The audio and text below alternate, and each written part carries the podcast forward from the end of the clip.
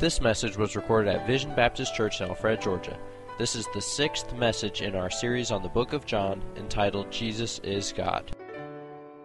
Take your Bible now and go with me to the book of John, chapter 2. John chapter 2. It is an exciting uh, time. We know that Jesus is God. And John the Apostle is going to get that across to us every day in every way that he can as we go through this book. And tonight we come to the passage of Scripture where he's going in the temple and he's got him a, a whip in his hand. He's turning benches over and he's handling the money situation. And, and you know all about that story. And really, the key to this story is he's saying, Hey, I am God. And the temple that you are desecrating represents my body. He's going to tell them in three days, I'm going to destroy this temple. And they're going to say to him, That's impossible. It takes 46 years to build this temple. He said, I'll tear it down three days, I'll build it back. You'll tear it down three days, I'll build it back. They can't understand that. But then he says, I'm talking about my body. You know what he's doing? Starting his ministry out right like this I'm announcing now I'm going to die. I came here and there was no accident. I came in, there's a great plan. And the plan is that I die for you. You're a sinner. You deserve to go to hell. And I'm come to pay your price. Open your Bible, if you would, to John chapter 2. I hope you get an ink pen out. And I hope you'll go along with me as we read through. I'm going to tell you some things to underline and mark maybe in your Bible. John chapter 2, if you would, starting in verse 12. After this, that's after he'd been to the wedding. After this, he went down to Capernaum he and his mother and his brethren and his disciples, and they continued there not many days. Now, just maybe for your interest, you might put a circle around the word brethren. It said he had brothers and sisters, and that's important to some people because they don't fully understand. You know, Jesus had half brothers and half sisters, and Mary had other children. Mary is not the center focus in the Bible story. She doesn't have the Immaculate Conception. She is simply the door, the vessel God uses to bring Jesus into this earth. Can you say amen right there?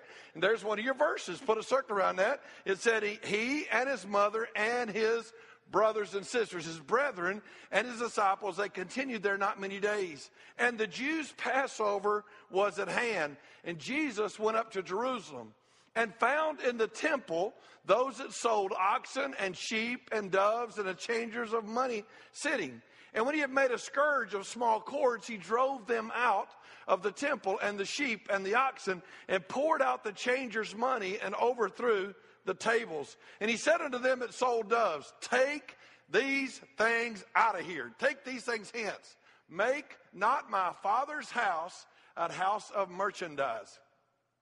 And his disciples remembered that it was written, The zeal of thine house hath eaten me up. I am so eat up. He said, You ought to underline it. I don't have time to go into that one tonight.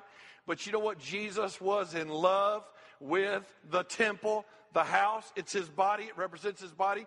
The zeal of the house of God had eaten him up. And by the way, uh, we ought to be excited about the work of God and building the kingdom of God today also. Verse 18 Then answered the Jews and said unto him, What sign showest thou unto us? Seeing that thou doest these things. Now, if you have your Bible, I really hope you'll underline that question right there.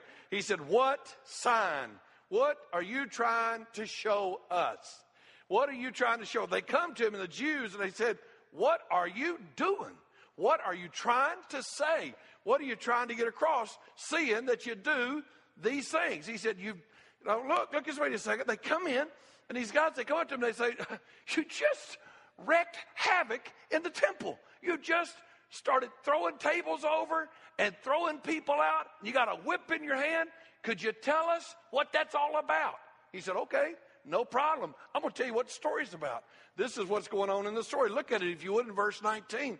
He said, Jesus answered, said to them, Destroy this temple, and in three days I will raise it up. Underline that. There's what the key is to the passage. Destroy this temple, and in three days I will raise it up. Verse 20. Then said the Jews, 40 and six years was this temple in building, and you're going to get it back up in three days? It took 46 years to build this temple, and you are going to get it back in three days? Verse 21. But he spake of the temple of his body. Circle that. He spake of the temple of his body. When therefore he was risen from the dead, his disciples remembered that he had said this unto them, and they believed the scripture and the word which Jesus had said. Now, when he was in Jerusalem at the Passover and the feast day, many believed in his name when they saw the miracles which he did. Verse 24, strange verse we'll get to in a little bit. Jesus did not commit himself unto them. They said they believed, but he didn't commit himself unto them because he knew all men. And he needed not that any should testify of man, for he knew what was in man. Well, we could stop there, couldn't we? He knows what's in us, He knows what we're thinking, He knows what we're feeling, He knows what our real attitude is, He knows what our real spiritual status is tonight, He knows what our heartbeat is, He knows if we love God or not, He knows if we're born again or not. You can fool the preacher, you can fool the leaders of the church, you can fool everybody else, but you can't fool Him. Let's bow our heads for a word of prayer. Father God in heaven, I pray that you would now deal with our hearts, and I pray that you'd help us. I pray, God, you'd help these truths to sink in, that you would excite us and motivate us about carrying your word, that you'd make us. Uh, uh, make, uh, make us examine ourselves tonight to make sure we have real faith. And I pray, God, you'd motivate us to carry your word and to carry it out and take it, take it to our friends and family and to the world. And we'll give you praise and honor and glory for all that you do. I love you and thank you. In Jesus' precious name, amen. Uh, this morning, uh, earlier in the chapter, uh, Jesus has kind of been a little not as sweet maybe with his mother because he said, Woman, what have I to do with you? And you might have got a tad upset, but if you go back in the passage, you'll find out that he went home with her. Go back to verse 21. After this, he went to Capernaum, he and his mother. So he wasn't being disrespectful. He wasn't cutting her off, and he wasn't throwing her out. He goes back home with her and his brothers and his sisters and his disciples. Uh, so he just wants you to know tonight that it is Jesus who is the hero of the story. It's not Mary, it's no one else, it's Jesus. Now he shows up and he's passionate and he's tear, throwing the tables over. He's clearing it out because they're not treating God's house correctly. Would you go with me through the passage of scripture? Let's take that. I think you have an outline tonight. Number one, number one, if you would look at that, and we'll go to verse 13. They were celebrating, they're about to celebrate the Jewish Passover. Verse 13. And the Jews' Passover was at hand, and Jesus went up to Jerusalem. Now, if you don't have this down, in the margin of your Bible, right next to verse 13, you ought to write down Gen- uh, Exodus chapter 12, verses 21 to 27. And I'm going to challenge you to open your Bible there, second book in the Old Testament. And we ought to learn the Old Testament even as we go through the New Testament, because you really can't understand the New Testament without understanding the Old Testament. And I would like to read with you, if you would, Exodus chapter 12, verses 21 through 27, and you'll be able to mark that down. But you remember the story while you're turning. You remember the story, don't you? The, uh, they are working. Uh, God is working through Moses. God is sending 10 plagues on the nation of Egypt, and it's been getting worse and worse, and they get to the last plague. The last plague is that the firstborn of every house will die. The death angel will come across and take out the oldest child, the firstborn child, in every home. But God makes a substitute.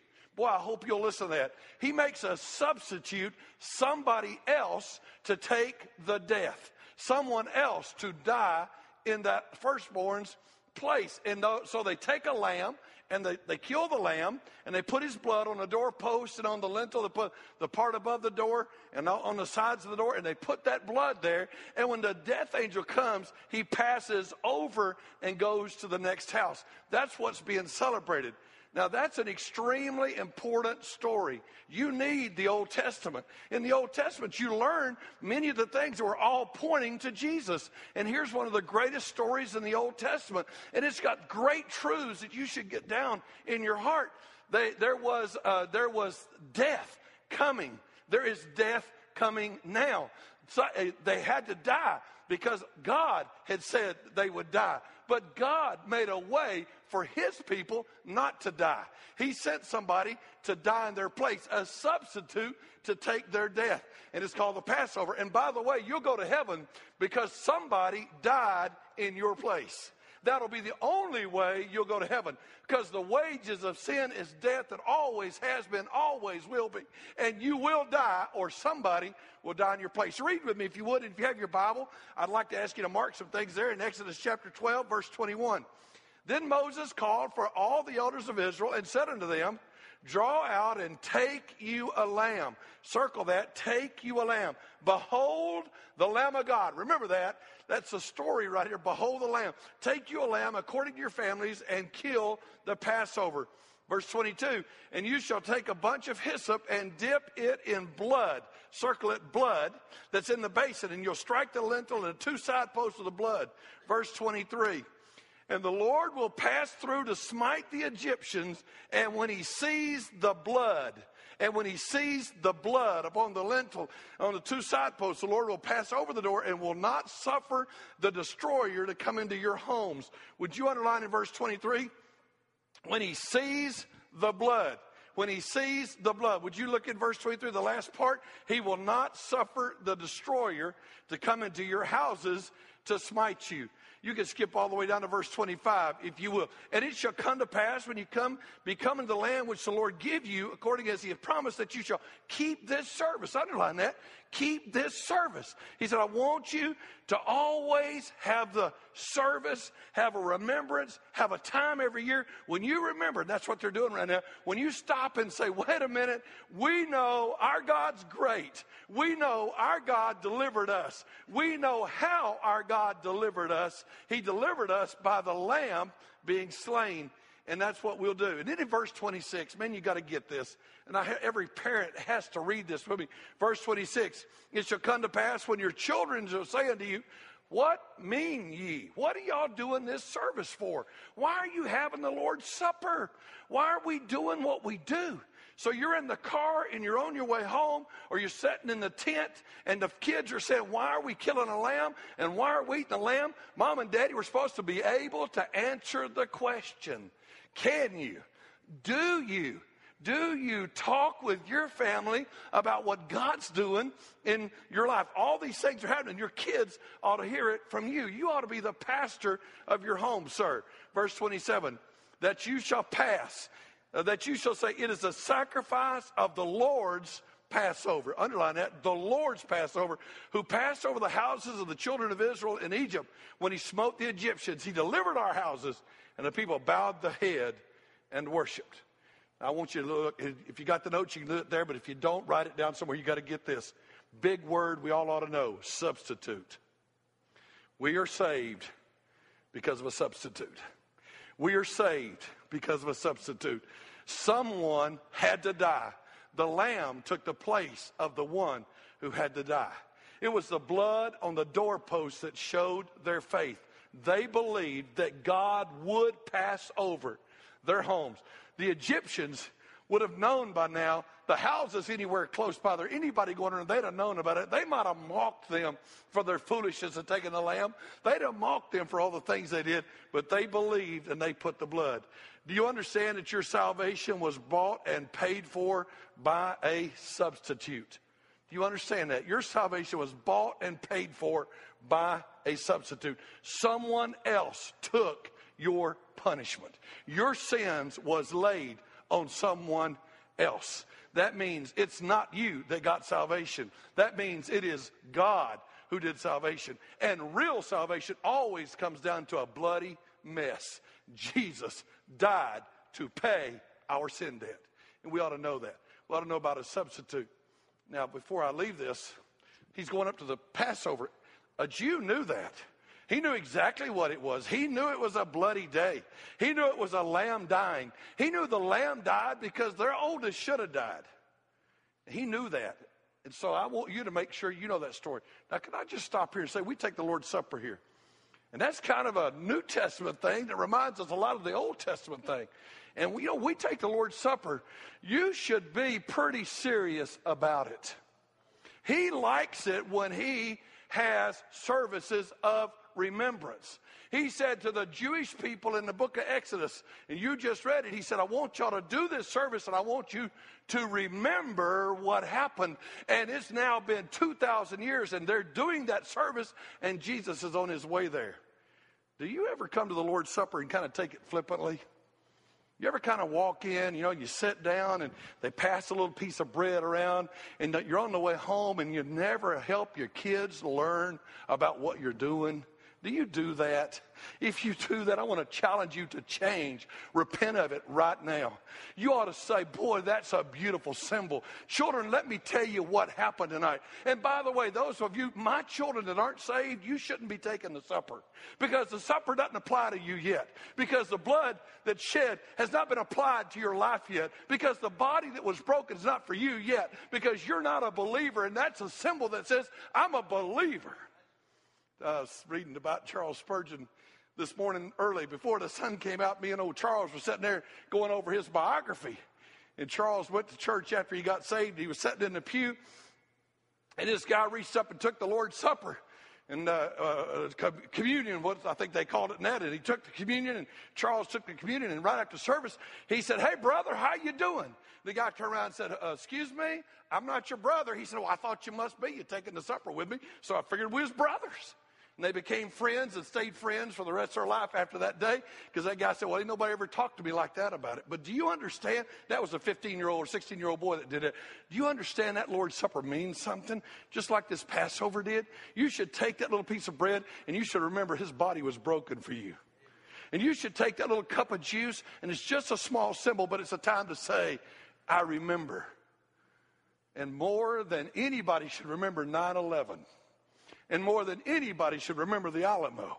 And more than anybody should remember July the 4th, 1976, we should remember Jesus died for us. His body was broken and man, you should help your wife understand that. And you should help your children understand. Can I just go ahead and say you should do a lot of that? You should even explain to them why they reverently sit in church. You should even explain to them why when we have a baptism, we had a young lady get baptized Thursday night. You should have gone home on Thursday night and you should have said to your kids, Do you understand what just happened in that baptism? Because when your kids ask, you ought to take the advantage of telling them about Jesus. Can, you say amen right there? You ought to take the advantage of getting the gospel across. You have the privilege of being a pastor. I mean, can I just watch this? Boy, I'm off target. You ready? I don't ever do this, but I'm just letting her. You know what? I take it real serious. I get to preach to you.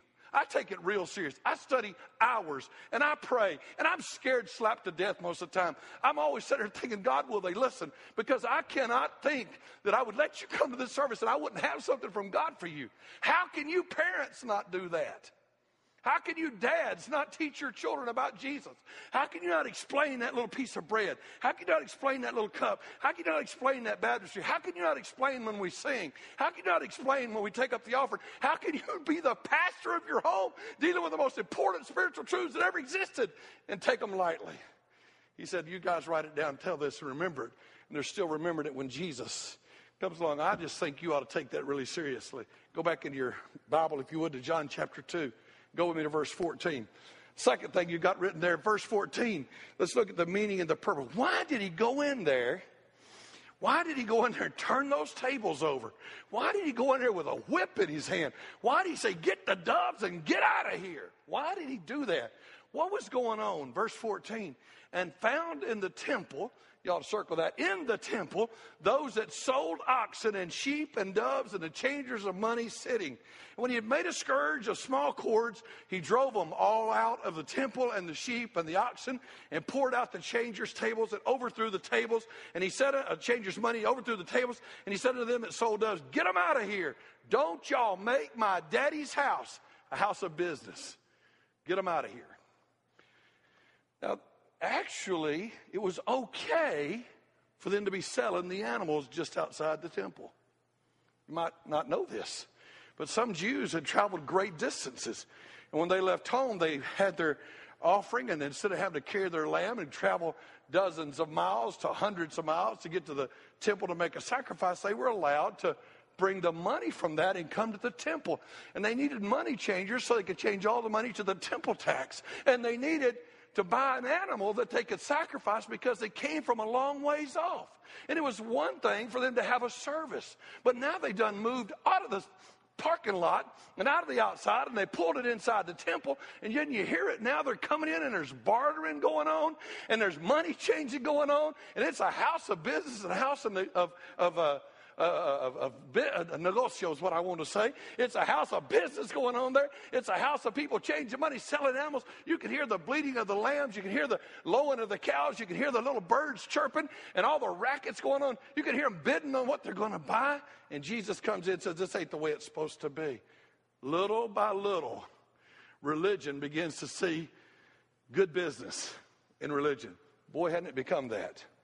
There was a day there was a day when we hit on the back streets. There was a day when we got beat for getting together. Right here in America, they beat our people. But today, it has become a flippant place. Instead of the temple being a place of worship, it was a place of business. You will destroy your faith and that of your children when you forget to worship when you come. I'm sorry. I mean, man, I love this church. Man, I love you. I honestly think the, the great majority of you, I call your name every day in prayer. I try to. I've been so many churches. I have been, and I've been, I preach a little bit even now, and the kids are gone. Mom and dad were spiritual, and the kids are gone.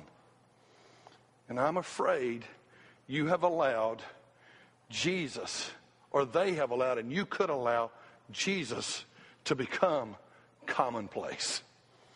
I'm afraid that we come in and we criticize who's singing and we criticize who's taking up the offering and we look across the room and we compare ourselves among ourselves and we listen to the preaching and we're just not here to worship Jesus.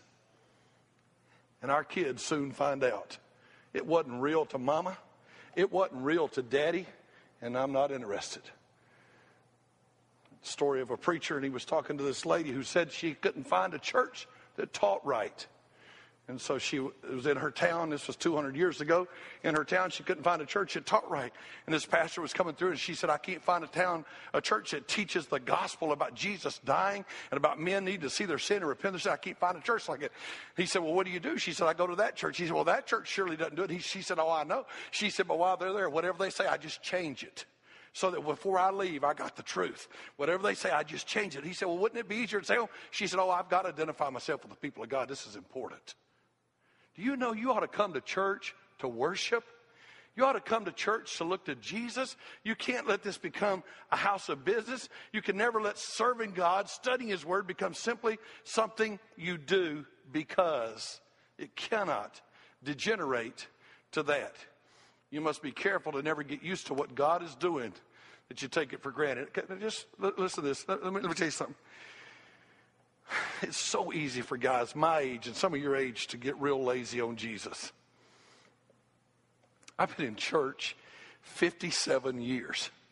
I was in church nine months before I ever got out of the womb. I was hearing them old leather lunged Baptist preachers when I was a baby in the womb.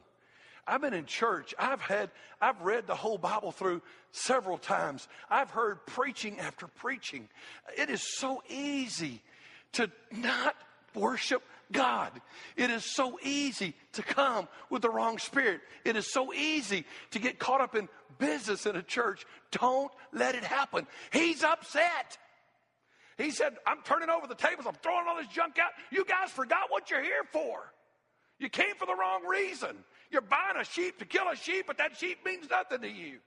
Your worship means nothing to you. Your offering means nothing to you. The song means nothing to you. I'm tired of it. Number three, go to verse 17. The people showed no respect for God's great sacrifice and salvation. That's what's happening. And his disciples remembered that it was written, The zeal of thine house hath eaten me up.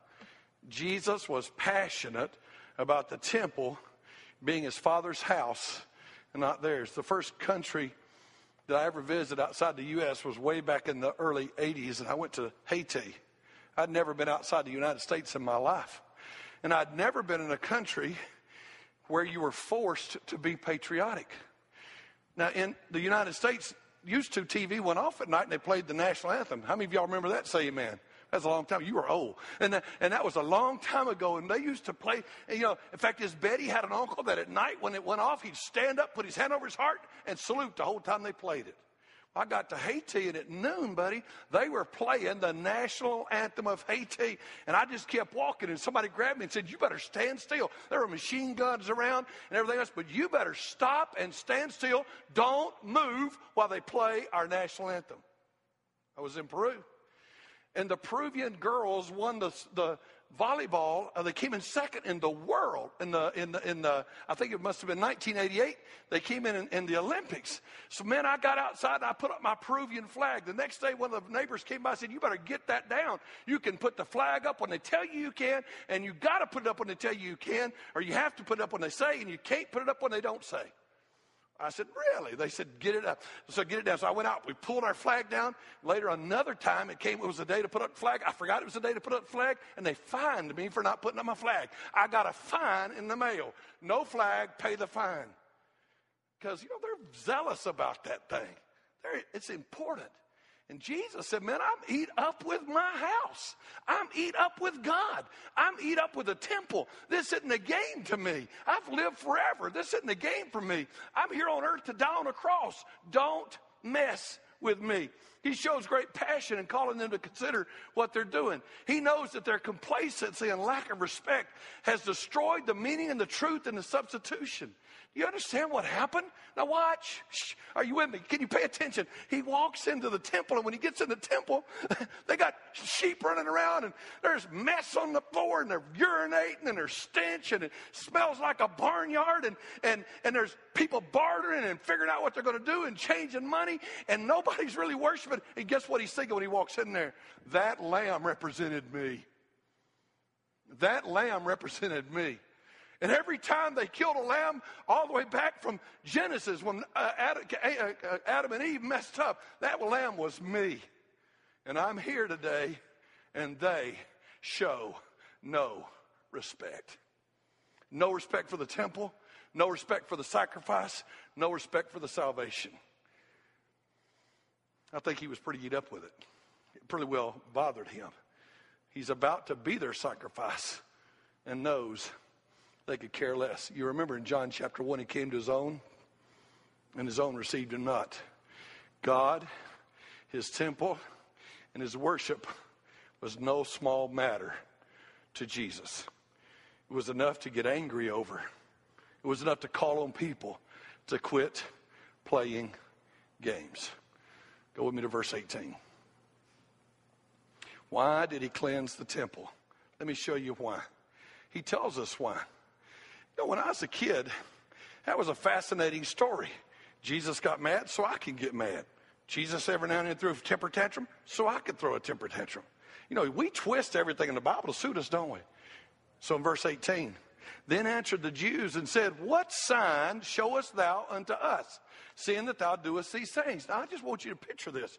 You can you see CNN and Fox News outside, and Jesus is standing outside, and they come out and they say, "Sir, do you mind telling us what you were just doing? Could you explain to us why you just went in there and did what you were doing? You must have had something you're trying to get across to us." There's people marching. There are people right now in downtown Atlanta. They march today, and there's other people squatting down there basically to say something, and there's some people up in New York doing the same thing. And the newscaster out there said, "What y'all doing?" Well, they said, Jesus, what you doing? He said, I'm glad you asked. I'll tell you why I just did what I did. So look, if you would, at verse 19. He said, Destroy this temple, and in three days I'll raise it up. Now that's a wild statement. Excuse me? Excuse me. You, uh, sir, uh, microphone, cameras, action. Sir, you just turned over the tables and threw the animal change, uh, the animal sellers out and threw the money changers out and spilled the money on the floor. You just caused a lot of trouble. In fact, they got SWAT teams waiting on you outside. That'd only be if it's America. And he said, what, what, what'd you do that for? He said, I'll tell you what, you destroy the temple. In three days, I'll make, I'll build it back. I'll raise it up.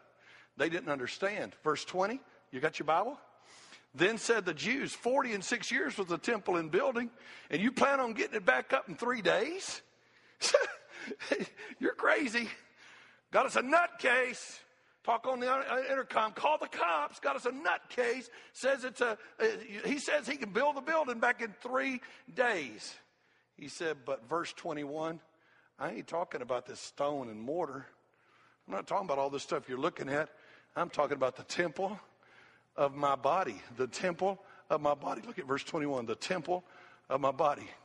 Here's what Jesus was saying You kill me, I'll be back. I will resurrect from the dead.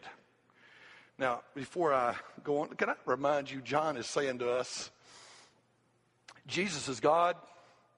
I'm writing all this down so y'all will know when it's all said and done, Jesus is God.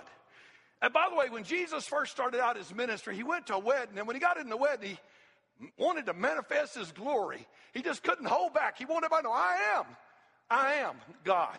And he turned the water into wine. And then he showed up at the temple and he got him a, a, a whip and he turned over the tables. And you know why he was doing it? He was doing it because he said, I'm going to die. I want you to understand something. Jesus didn't die by accident. You need to get that straight. You need to know and you need to tell people whenever they explain. You just say, no, no, no, no. Nobody grabbed him. Who killed him? Was it the Jews? Was it the Romans? I'll tell you how he died. He died because he wanted to die. He gave his life. He died for us. Verse 22. The, even the disciples that day, you know, they must have been scratching their heads. I mean, they're, what, what, what's he doing? Lamb of God, what's he doing? Because look at verse 22. When therefore he was risen from the dead, his disciples remembered that he had said unto the, the, this unto them, and they believed the scriptures and the word which the scripture and the word which Jesus had said. Would you underline disciples remembered? Disciples remembered. See, he died and he was buried and he rose again. And I can see them now. Maybe it was during the 40 days that Jesus was alive, proving he was alive. Maybe it was after that, but they're sitting around and they're going, Tell me a story about Jesus that you remember. And John says, I got one for you. Do y'all remember when we went to the temple? Do you remember how he went in there and he turned the tables over? He had that whip. I mean, you remember that?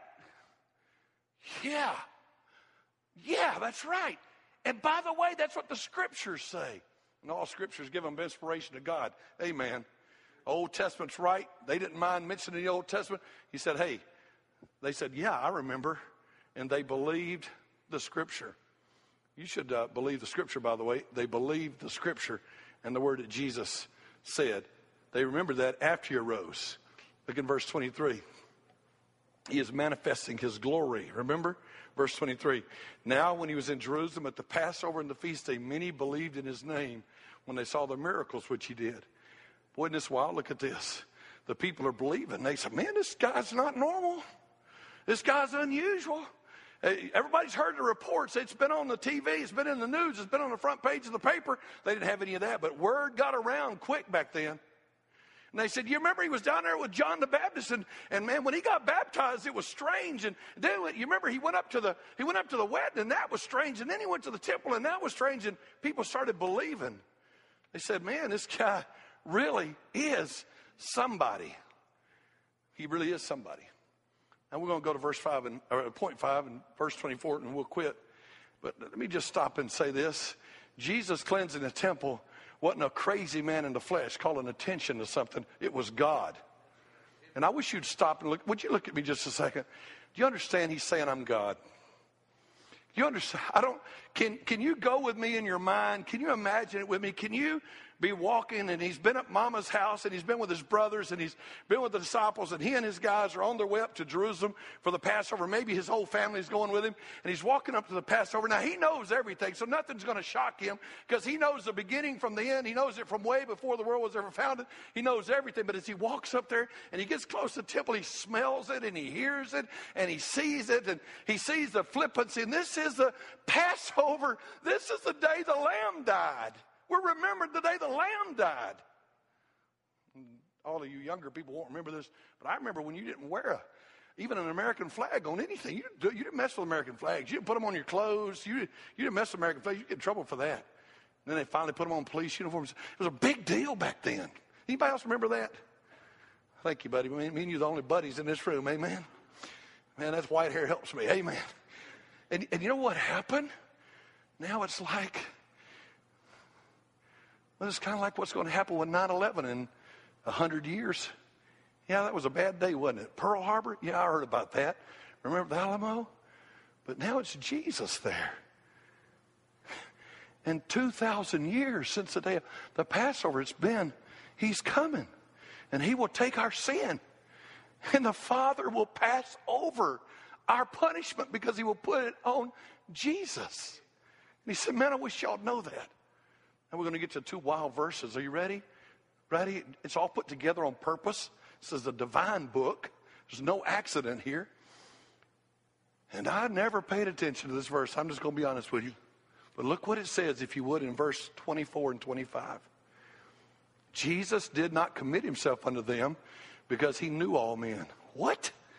Now, in verse 24, or excuse me, in verse 23, he said, Now when he saw, now when he was in Jerusalem at the Passover and the feast day, many believed in his name when they saw the miracles which he did. But Jesus did not commit himself unto them because he knew all men. Though they believed, Jesus did not commit himself to them. You want to hear a wild one? The word commit there and the word believe are the same word. Basically, here's what he said Yeah, you say you believe me, but I don't believe you. That's rough. You say you believe me, but I don't believe you.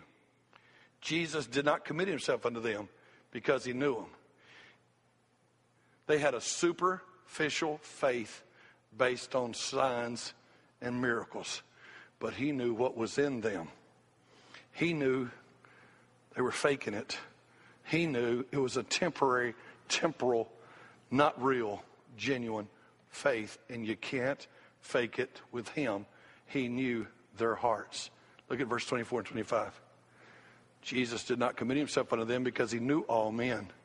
And he needed not that any should testify of him, for he knew what was in man. Remember when he saw Nathanael? Y'all remember that? Just a few, few days ago, he saw Nathanael and said, Hey, there's a man with no guile. That guy's not faking it. He really means it.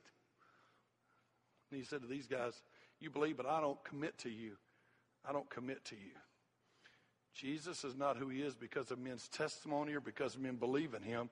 He is who he is, period. And he doesn't need our testimony, and he doesn't need us to back him up. He is God. He is God. He doesn't need affirmation. He doesn't need them to believe in him to know who he is. He's God in human flesh.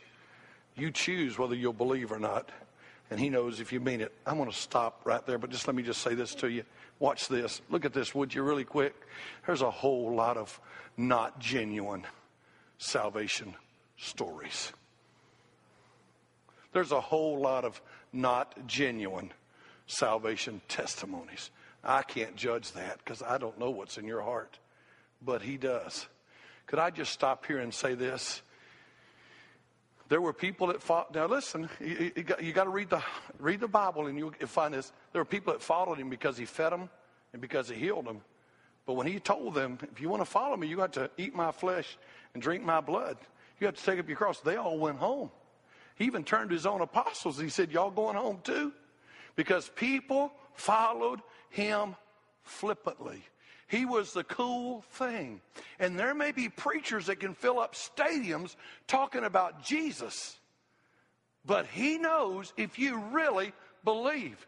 And I think you need to remind yourself what you need to believe tonight. So here it comes. You can't get saved by being a Baptist. There's going to be a heap of them in hell. You don't get saved because you got your name on a church list, or you got baptized, or you, or you wrote your name down, or you tithed, or you pledged, or any of that. You get saved because you realize you sinned against a holy God. You, you, you sinned, and you deserved punishment. It has, you, this got to be real to us. Salvation's not, yeah, I'm in. Cool, baby, I'm with you. I'm in. That's not what it is. It is, man, I am lost. I know I need God. I can't turn over a new leaf. I can't reform myself. Only God can save me. I can't do enough stuff. Only God can save me.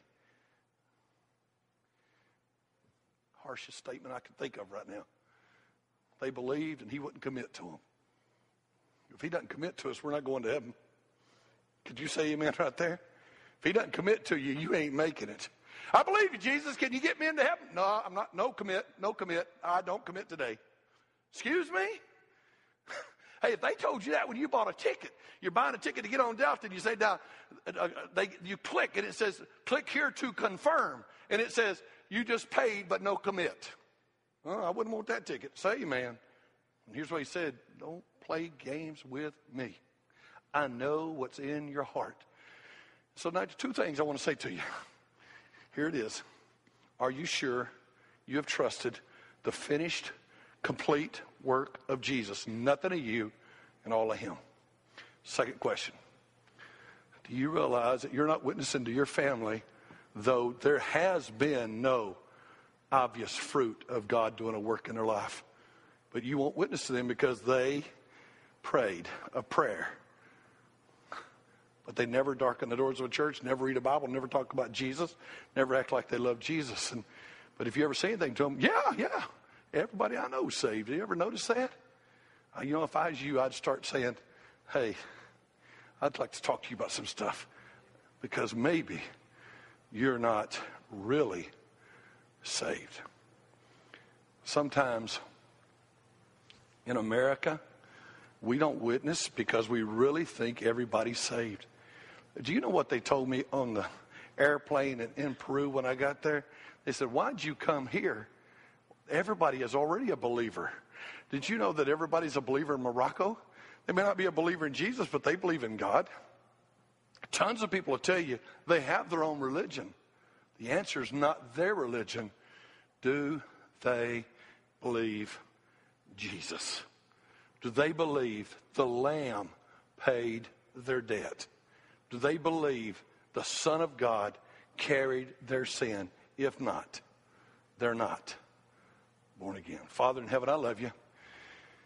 And I pray that your name would be glorified and magnified. I pray, God, you'd help us to become witnesses and to be concerned about our mother and our sister and our brother and our uncle and our cousin and our neighbor and the guy we work with. And God, I pray you'd help our people not to be put off by flippant affirmations of faith, but we would share the gospel message.